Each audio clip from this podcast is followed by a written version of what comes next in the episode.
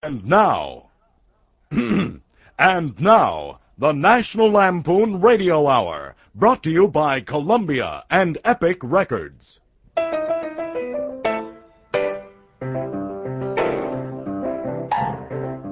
You don't have to look at pictures on the radio. Give me machine gun one million bullets. It doesn't ruin your vision like a TV show. Right on, Ralph. Practice yoga on the ground or get up and walk around. You can do it when you're listening to the radio. You haven't seen Spike Heels in five or six years You either. can shave or wash your hair while a show is on the air. You can cook up a fondue and we'd still be coming through. You can stay in bed and you'll find we don't care at all. Just as long as you keep listening to the radio.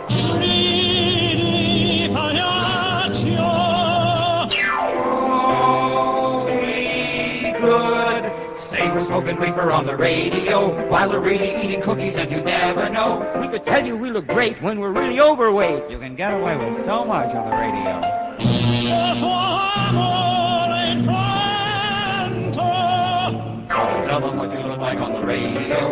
Cause if they never see you, then they'll never know. Doesn't matter if you act me. Because they'll never know exactly. What you look like when they listen to the radio. Give me your money. R-A-D-I-O. And television. R-A-D-I-O. Wearing blunders. R-A-D-I-O. Or vacuum cleaners. R-A-D-I-O. You get the picture? R-A-D-I-O. Thank you, Marconi.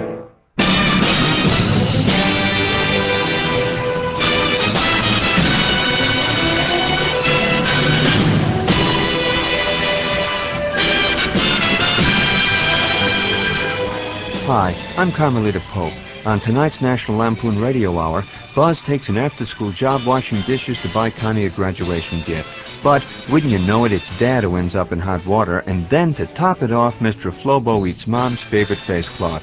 But first, this word from Schnell, the death camp of Bob.